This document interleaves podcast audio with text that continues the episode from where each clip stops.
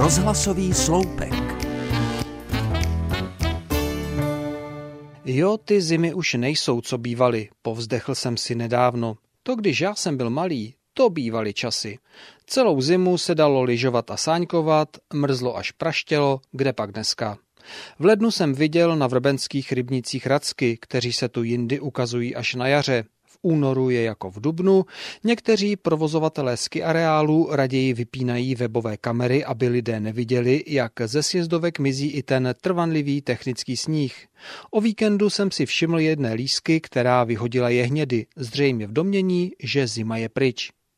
Jo, ty zimy už nejsou, co bývaly tak mě napadá, že už jsem takovéhle stezky někdy slyšel. Pokud si dobře vzpomínám, tak podobně na zimy svého mládí vzpomínal i můj otec a zrovna tak dědeček, který s chutí přidával vyprávění, jak se pro závěje ani nedostal do školy, což se mu v dětství těžce záviděl.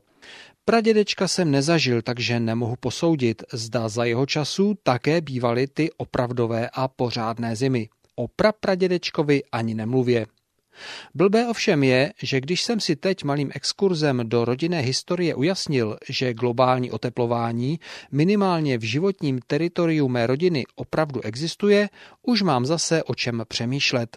Dočetl jsem se, že hrozí kolaps systému mořských proudů, což by se už v tomto století mohlo stát realitou a přineslo by to sebou silné ochlazení na severní polokouli ve srovnání se kterým by zimy mého dědečka byly jen slabým odvarem.